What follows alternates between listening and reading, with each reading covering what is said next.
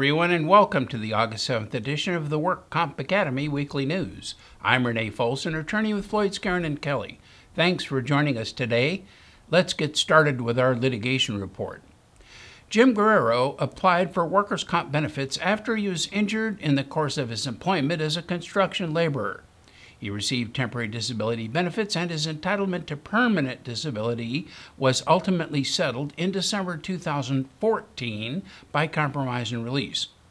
Guerrero also applied for benefits from the Subsequent Injuries Benefits Trust Fund, asserting that a prior medical condition, when combined with the work injury, left him sufficiently disabled to meet the eligibility requirements. The Benefits Trust Fund contested his entitlement to these benefits but a work comp judge ordered the fund to pay benefits, finding that Guerrero's pre existing condition combined with the subsequent injury left him totally and permanently disabled.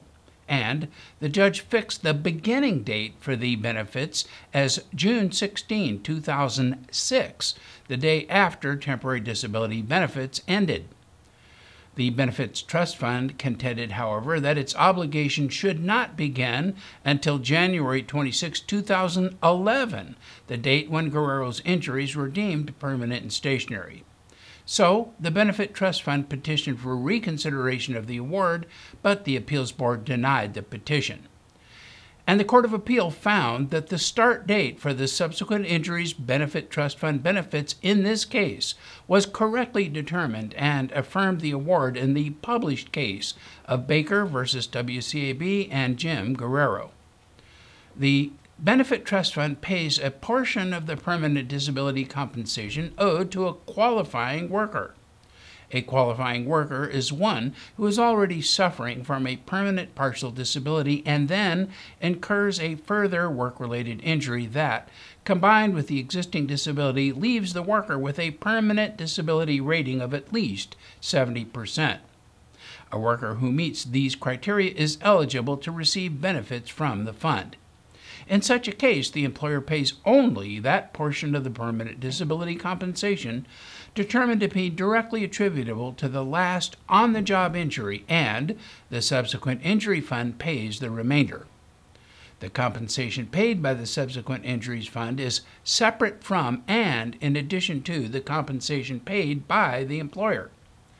The Benefit Trust Fund asserts in this case that the plain language of Labor Code Section 4650 indicates that it applies only to benefits payable by employers and that the Benefits Trust Fund is not an employer. According to the Benefit Trust Fund, it is Section 4751 of the Labor Code that controls when the Benefits Trust Fund benefits must commence and this is when the applicant's injury was declared permanent and stationary. But the Court of Appeal rejected this argument by giving the plain language of Section 4751 a common sense meaning. It read the legislature's mandate to mean that the Benefits Trust Fund is required to commence payments at the same time as an employer's obligation to make payments of permanent disability benefits begins. In a federal lawsuit initially brought in 2015 by 13 plaintiffs, lead plaintiff Etopia Evans, widow of the late Minnesota Vikings and Baltimore Ravens player Charles Chuck Evans, filed a federal class action against 32 NFL teams. The case was transferred from Maryland to Northern California in March of 2016. The players claimed that NFL teams conspired to have trainers and team doctors dole out unprescribed pills and injections to get players back into games without warning them of the long term side effects. A U.S. District Judge dismissed most of these claims, including conspiracy claims against all 32 NFL teams, leaving only a few counts against the Green Bay Packers, Denver Broncos, and Los Angeles Chargers. The two remaining plaintiffs, Alfonso Kerr and Reggie Walker argued their claims fell within a narrow intentional harm exception to the workers' comp exclusive remedy laws in California, Colorado, and Wisconsin. In a final blow to the case, the federal judge rejected their arguments and struck down what remained of their case. A summary judgment ruling held that retired football players could only seek relief through workers' compensation because their claims against three NFL teams did not fall within the narrow exceptions to the exclusive remedy rule and that the plaintiffs failed to present facts showing the NFL teams intended to harm players in an egregious manner.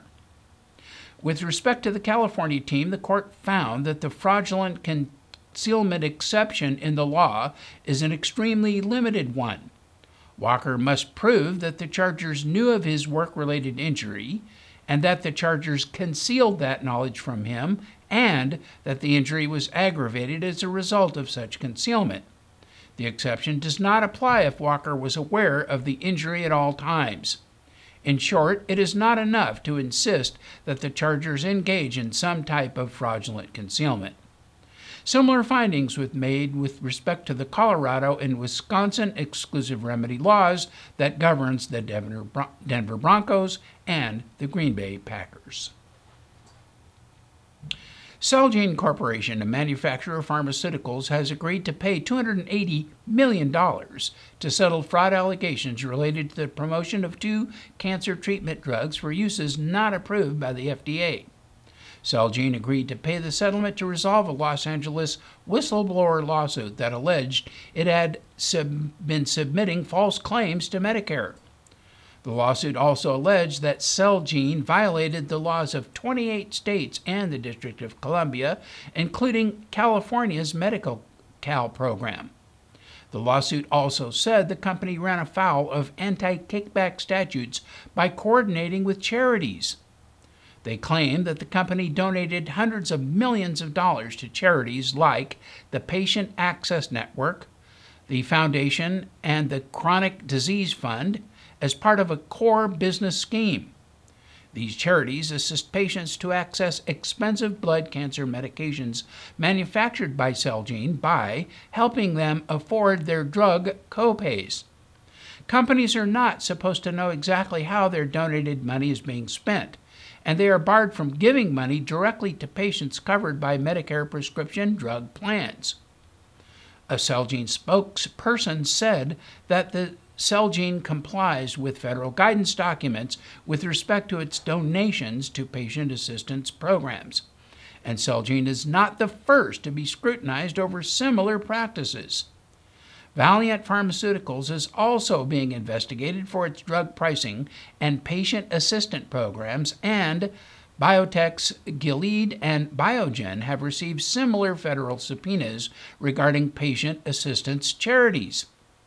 Pursuant to the settlement, Celgene will pay nearly $260 million to the United States and over 20 million to the 28 states and District of Columbia. California will receive $4.7 million, more than any other state. Citing a market capitalization of $67 billion and stock appreciation of 107%, Celgene was Forbes magazine number two ranked drug company in 2013. Based on these numbers, one could argue that this settlement is a minor cost of doing business. And now our crime report. The operators of seven sham Southern California pop up medical clinics were among 12 defendants taken into custody this week on federal drug trafficking charges. Authorities allege they diverted at least 2 million prescription pills, including oxycodone and other addictive and dangerous narcotics, to the black market. Two indictments allege that illicit prescriptions that were issued through a series of clinics that periodically opened and closed in a nomadic style. Those arrested include Minas Matosyan, an Encino man who's also known as Maserati Mike. He is charged with leading the scheme. He owns six of the seven sham clinics, which were at times located in the Westlake District, North Hollywood, and the city of Orange. The indictments and search warrants describe how Matosyan would rent out recruited doctors to these sham clinics. In one example, Matosyan provided a corrupt doctor to a clinic owner in exchange for $120,000. The conspirators also allegedly stole the identities of doctors who refused to participate in the scheme. The indictment also charges Glendale based criminal defense attorney Fred Minassian with obstruction of justice for allegedly creating fraudulent medical records in an effort to deter the investigation. After a load of Vicodin was seized from one of the conspiracy's major customers, Matosyan allegedly oversaw the creation of fake medical paperwork in an effort to make it appear as though the drugs had been legitimately prescribed. The indictment describes intercepted conversations in which attorney Minassian strategized on how to re- deceive law enforcement, which included a plan to bribe a doctor to lie to authorities. There are an abundance of reports in healthcare and disability fraud prosecutions in workers' compensation, personal injury, Medicare, and other programs. But it is not widely known that prosecutors have now opened investigations on 111 suspected fraudulent veteran disability claims as well. The Veterans Benefits Administration provides a number of financial benefits programs for eligible veterans and certain family members, including monetary benefits for service connected disabled veterans. According to a Department of Veterans Affairs Office of Inspector General report, VA investigators opened 111 healthcare fraud cases during the first six months of this fiscal year, and they were able to obtain more than $125 million in court ordered fines and restitution.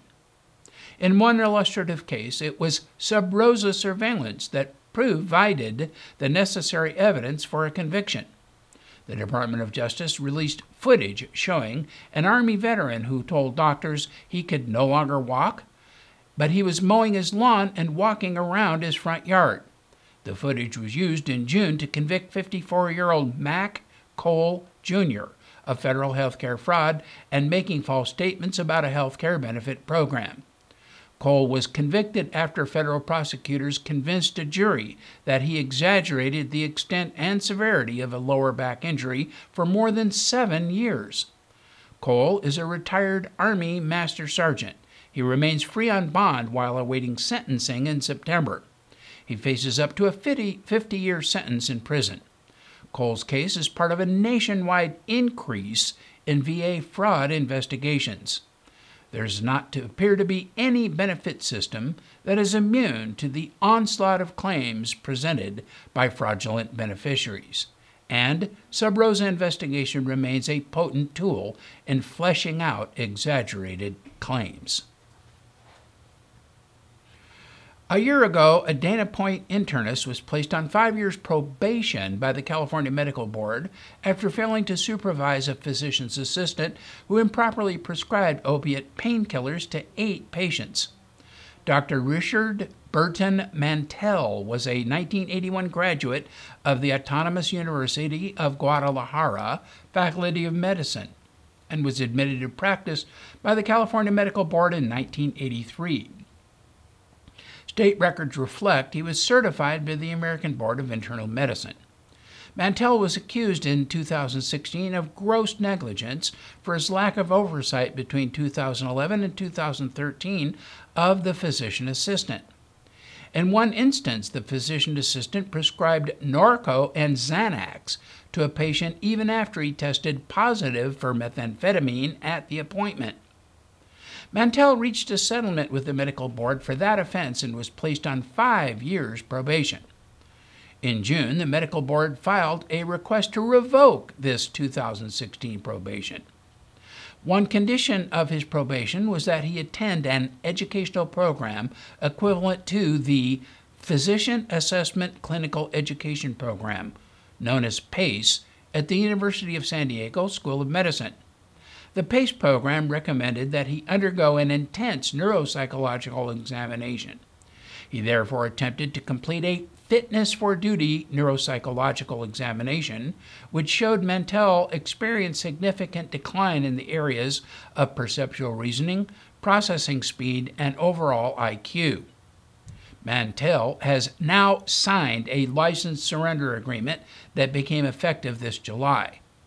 The agreement gave mental illness affecting competency as the grounds for the action. And in regulatory news, the Justice Department unveiled a new unit formed to tackle the national opioid epidemic. And it announced that it is dispatching a dozen federal prosecutors to hard hit states like West Virginia, Pennsylvania, Florida, and Ohio to combat the crisis. Attorney General Jeff Sessions announced the pilot program at the headquarters of the police department in Columbus, Ohio, which is located in a county where 173 people have died this year as a result of drug overdoses. Sessions said Ohio is at the center of this drug crisis that is gripping our entire nation.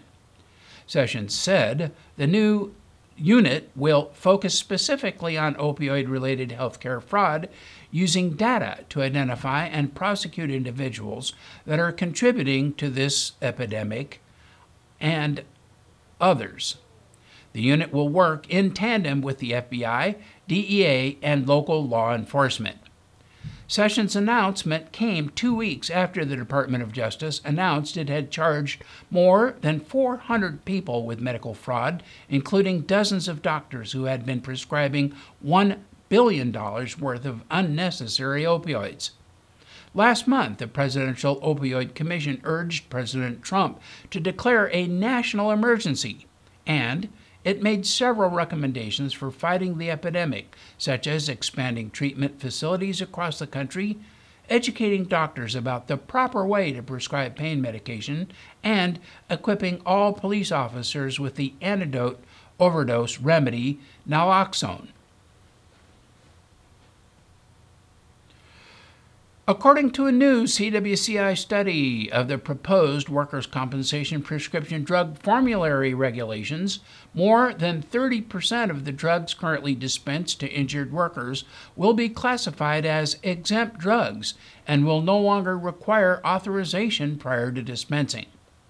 The DWC is putting the final touches on the regulations governing the new formulary mandated by the 2015 legislation, which is now scheduled to take effect on January 1. The intent of the formulary is to improve the quality of care by assuring that the drugs provided to injured workers meet evidence based medicine standards, and to reduce delays and frictional costs associated with disputes over requests for pharmaceuticals. The proposed regulations include a formulary drug list based on the American College of Occupational and Environmental, Medic- Environmental Medicine's pharmaceutical formulary. To analyze the impact of the formulary, the CWCI researchers modeled 650,000 prescriptions against the terms of the proposed regulations.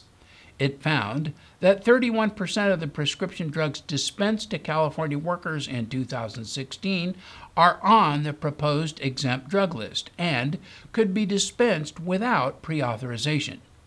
22.5% of the drug requests that now go through UR and 21.4% of those that go through IMR involve drugs that are also on the proposed exempt drug list.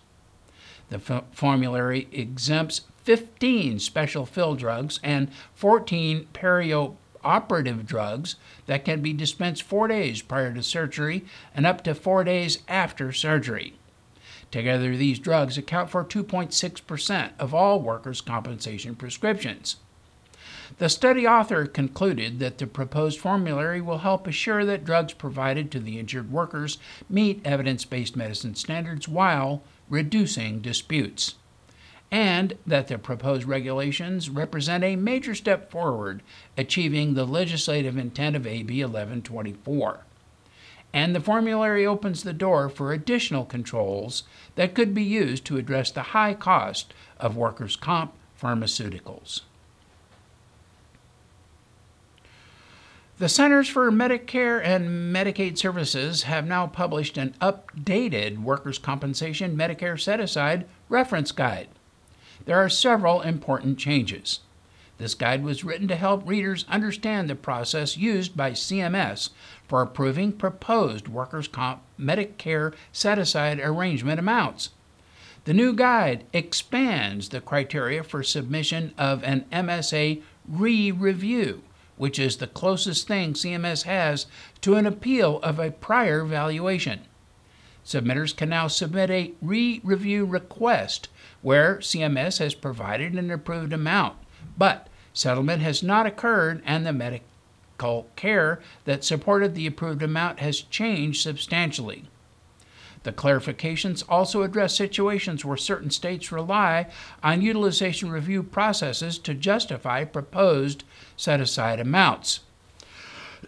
Excuse me, re review functions as the only appeal type process to the amount CMS requests to approve a submitted Medicare set aside with a settlement. Previously, there were only two re review options one, where you show the CMS determination contained obvious mistakes. The second, when you have additional evidence not previously considered by CMS, which was available prior to the submission date of the original proposal. Now, CMS adds a third option referred to as the amended review. An amended review can be requested when projected care has changed so much the new proposed amount would result in a 10% or $10,000 change or more in CMS previously approved amounts. The case must have been originally submitted between one and four years from the current date, and it cannot have a previous request for an amended review. CMS is also noted as part of the re review request a claimant may change from brand named medications to generic medications and drug types. However, this change cannot be the sole reason for the re review request. So, carriers and third party administrators now have an opportunity to evaluate open cases to verify if any of them would fit the criteria for an amended review if medical circumstances have changed since CMS submission. The new criteria may provide a chance to settle the case where previously it was not possible. And in industry news, the largest U.S. retail pharmacies, including Walmart stores and Walgreens Boots Alliance, are wielding more leverage when buying generic drugs, accelerating a decline in generic prices.